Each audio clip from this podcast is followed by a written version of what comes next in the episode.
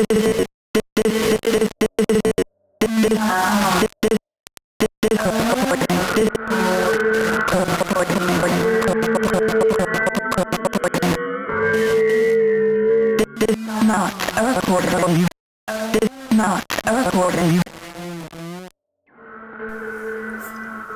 difference between a small cut healing and becoming a serious issue is vigilance.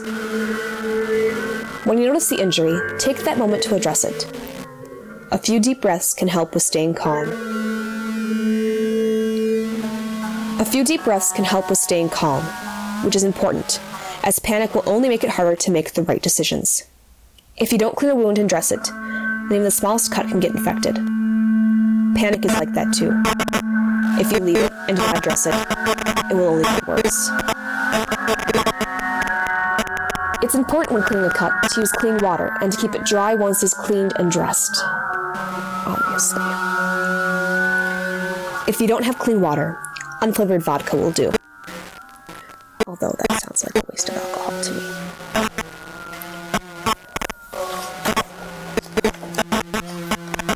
Something I haven't talked about yet. Something actually helpful. Most medical professionals were either moved to the bigger hospitals or the ones on high ground, along with their patients. This means that many of the clinics are probably sitting empty. The hospitals that have been left empty might have been the first places people went, but lots of the clinics are probably still stocked with things like sterile bandages. If you come across one, think long term. Don't just focus on what's happening right now. Think about six months down the road. It's been a few weeks now, and there's no sign that things will return to normal anytime soon. If you are on medication, you need to start looking for a pharmacy that still has some of that medication, especially if it's one you know you're not supposed to stop taking suddenly. If you do happen to find a pharmacy, don't take stuff you don't need, because there's someone out there who will need it. You're more likely to hurt yourself than get a good high out of it anyway. If you're hearing this and you're local, there's still one nurse at the clinic on Dogwood. If you need help, come here. And while I'm breaking the rules, they moved everyone out of the hospital in the first few days. Haven't heard a thing from them since. Bet you're wishing you'd asked someone else to stay behind instead right about now, huh? Too bad. I'm a nurse. I'm supposed to be helping people. That doesn't change just because everything's gone and fallen apart. Classic. We kill people for this land and then leave it at the first signs of trouble. The clinic on Dogwood. I'll be here. Not a.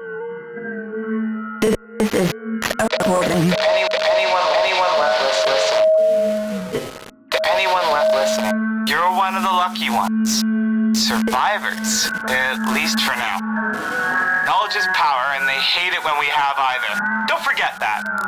Never forget that they are the enemy, and they are out there. They won't like me telling you this. They want you thinking I'm some kind of crazy. I won't give them the satisfaction of being right. I might be losing it, but I'm not lost. I know exactly where I am. Do you? Oh, okay.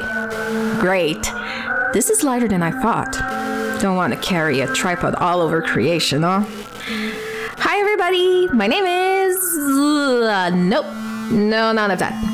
No audition tape this time. Fact, I believe I'm taping over that. How symbolic. The old me is dead. Or, uh, not dead.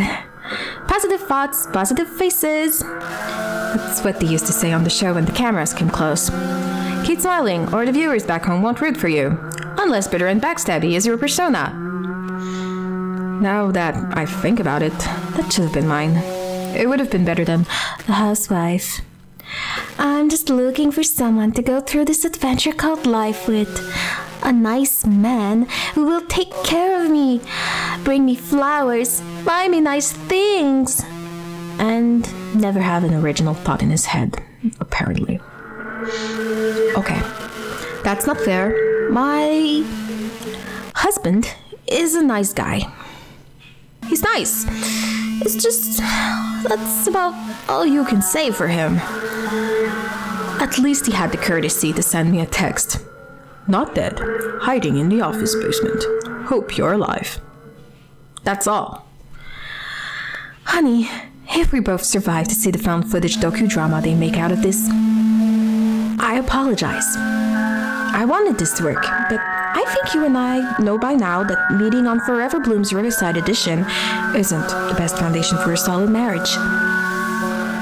It wasn't a lie, though. I really did want someone to take me on an adventure through life.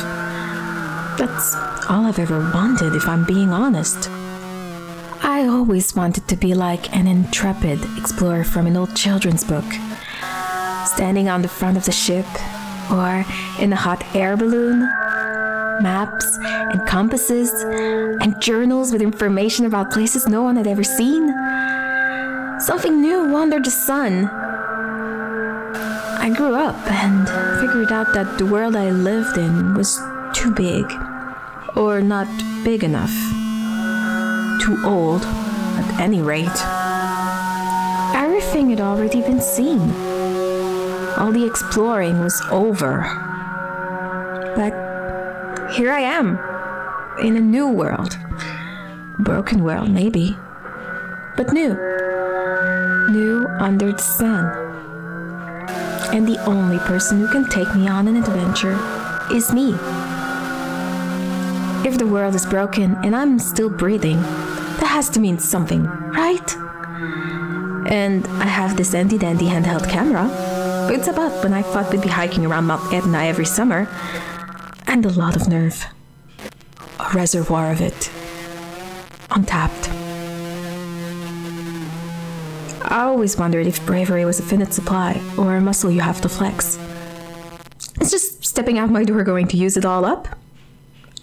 I sure hope not, because I have a lot of ground to cover. Listen to what your digital maps are telling you. Too easy to erase it all. While we were busy watching the skies, the ground shifted beneath our feet. They didn't want us noticing it, but I felt it. I felt it. Did you? The water's were rising up to swallow us all, and they're doing nothing. Don't bother learning how to swim, it's too late for that now. They've left us to die like rats on a ship, and I don't know about you, but from where I'm standing, there ain't a lot of land left to swim for. Every morning I wake up expecting wet socks, and they've already disappeared, taken the high ground, or run to some bunker. The last stage of gentrification, if you ask me. No one did. Day 32. Readings are all fine. Food and water rations are still ahead of schedule. More so every day, actually. I'm certain it's nothing to worry about. My metabolism must be simply more well regulated than the averages used by the medical literature I based my original calculations on. That's no great surprise. I've spent years preparing myself for this very eventuality, honing both my body and mind. Survival is more than what happens to you, it's a constant process. It is an art that demands dedication. My fine craft, not only my own survival, but that of this entire planet. I prepared for the world to give up, and I learned what I needed to learn in order to make sure it keeps breathing. Resuscitation of the Earth itself. I'm certain that the average American and his 1.14 children didn't think about that in the Wendy's drive through. the broadcast mentioned in my log from day 27 has stopped. No more sign of any radioactivity. Whether automated or intentional, I have been able to pick up nothing on that frequency in the last two days. The exterior microphones, however, I put them in as an afterthought. Uh, they had been muted since the bunker's completion, but after the broadcast ceased, I became curious. I had no expectations, but I was still surprised by what I heard. Apologies. I don't mean to leave anyone in suspense when this record is archived.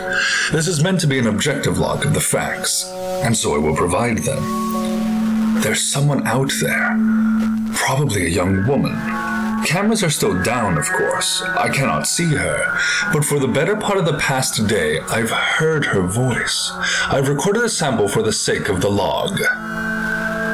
She keeps talking to herself, mostly quiet encouragements, sometimes complaining about the smell of sunscreen. I heard her very distinctly say, At least this lipstick will hold up. Clearly, this girl is doomed. It is far too early for me to venture outside. I do not know what toxins or contagions could still be in the air, and if I open the doors, the airtight seal will break. I don't relish the thought of listening to someone die. Will the hindsight of history forgive me? I cannot say. I believe my choice is justified. If I put myself at risk, I put at risk the very future I wish to ensure. Life begets life, and I cannot do any. Well, beginning is an entirely wrong word. But without me, there will be no one to open the vault. There will be no one to take back the earth. And so I cannot save her. I regret the fact, but there you have it. This is a confession of sorts, or Idiot. You testimony. really are just some silly little girl talking to yourself, aren't you? Stupid, useless body, move! It's the end of the world. It's not like my apartment was any safer. Nothing's changed, so you have to get up. Okay. You have five minutes, and then you're going to get up and keep walking. Exterior microphones will remain on. Set a damn timer and everything. for now. As if it even It's not like time even exists anymore. But I'm right, aren't I? Just look out your window. One by one, everyone's gone off air. Oldest trick in the book, silencing the truth. But you're still listening, which means we haven't lost yet. They can control it all the tides, the sky, our very minds, but they can't get to all of us. Not if we're smart about it. Cover up those cameras. Put tape over your microphones unless you want them to hear you. Be careful among nicely dressed strangers. Make them look you in the eyes. It's in their eyes, you'll see. It's always in their eyes. So, what can you do about it then? Well, if it's gonna be us versus them, we need to take a stand. Find those of us who know. Stick with them. Scattered, but there's safety in numbers. Are you doing all you can to find those of us who can see through the smokescreen? Are you doing all you can to fight back? Or are you just listening and nodding along? Yeah, you. You didn't listen before, but now that it's almost the final hour, you're suddenly tuned in, are you? Well, it's a little late for that. I'm a forgiving person. I always try to look on the bright side, you know? Glass might be poisoned with everything they've dumped in our water, but at least it's still half full. So, here's my advice to you. Listen for the stomping of soldiers' boots. They're mobilizing the army and you don't want to get in their way. Uniforms can't be trusted. Copy? This is private. Only survivor. Does anyone copy? There's gotta be someone, somewhere who copies. Unable to proceed with any evacuation or search and rescue objectives while solo. Rerouting to assemble at nearest known military base. Over. I am on foot and alone. Requesting new orders. After this long, you'd think I'd get something. Losing a whole convoy doesn't warrant me some damn communication? okay. Michael's complained about his radio being sticky. Maybe. Maybe I should have tried to find another one, but. Everything was broken. Everyone was broken. Dios. Por favor. This is private PTSD. Requesting permission to walk until I can't smell blood anymore. Hinting at desertion and still no response. Damn. there really is no one left listening then. Maybe I should just ditch the uniform altogether. You know, in the last town, um, a family that was living out of their motorhome spotted me. They asked me when help was coming. I told them to hold tight that, that most of the military had been sent over to the coasts. After a while, the, the mother pulled me aside and she asked me if they'd have a better chance of getting help if she wasn't there, because um, her husband and their two children had their American citizenship, but she still didn't. I told her that her family needed her right where she was, that uh, that we're all Americans now. She thanked me for my service, insisted I stay for dinner. Um, her husband was a wonderful cook, but um, I I can't remember what we ate. It all just turned to sawdust in my mouth. I remember her kids, though. Uh, the little one was she was she three, four? I have no idea. She she didn't like me much. I don't think she was used to strangers. Maybe. I'm pretty sure I smiled at her too big. she uh she didn't stop hiding behind her dad all night, but the older daughter, um she looked at me like like I was gonna save the whole world, like I could like I could save the whole world. Like I was gonna fix it all. I do remember one other thing. Um, there was a, a an urn, you know, polished wood, uh, up on a shelf. It was next to a picture of an older man. He had uh, salt and pepper hair, was wearing an army uniform. There was a flag too, um, right in front of the urn. It was folded up neat and crisp. There wasn't a whole lot in that home that was shiny anymore, or tidy, or or clean.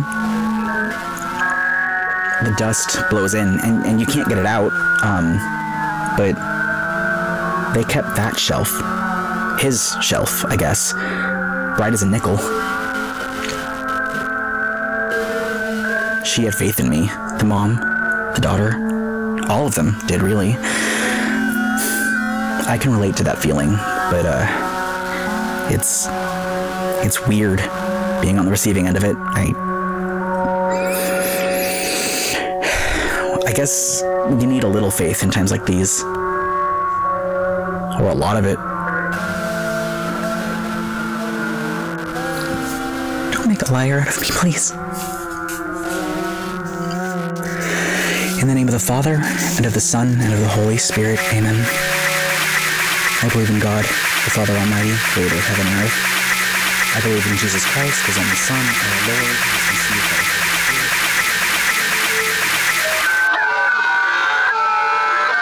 They're not on our side. They've never been on our side. Soldiers aren't taught how to help people, after all. They make sure of that. Watch out for anyone with. When they turn the power off, look for those who still have lights. They're not to be trusted. You don't know what they've had to sell to keep their lights on. But I can tell you, it's not worth it. It's never worth it. They always get you with some fine print. All surprises are bad surprises when the end of the world is coming for you. You! Hey, you! Are you listening?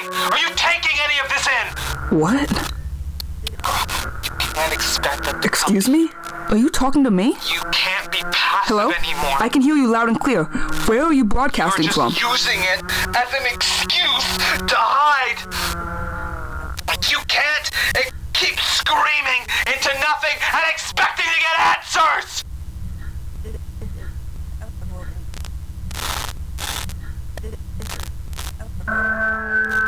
Have you been listening to me? How long have you been listening? I can't just give you all the answers.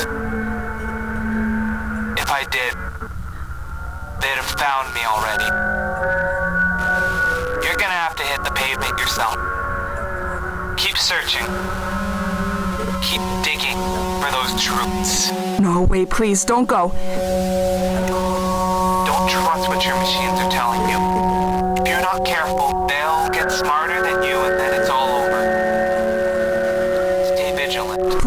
Tell me where you are. I haven't seen anyone since it happened. I don't know where to start looking. I've been listening. I swear I have. I just. Keep searching for allies in this I've been trying. I've been walking around for weeks. I've set up dozens of radios now. Please, just listen. If we can do that, maybe, just maybe,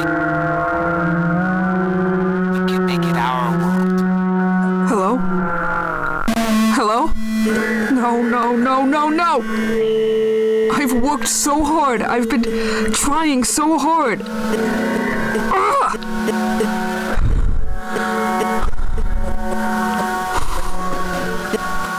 Damn it. Damn it. Sorry, I'm just. It's hard. I knew someone was listening. I knew it. I'll, I'll keep working on the stations, and I'll keep listening. Please contact me again. I'll be here. Not a audio.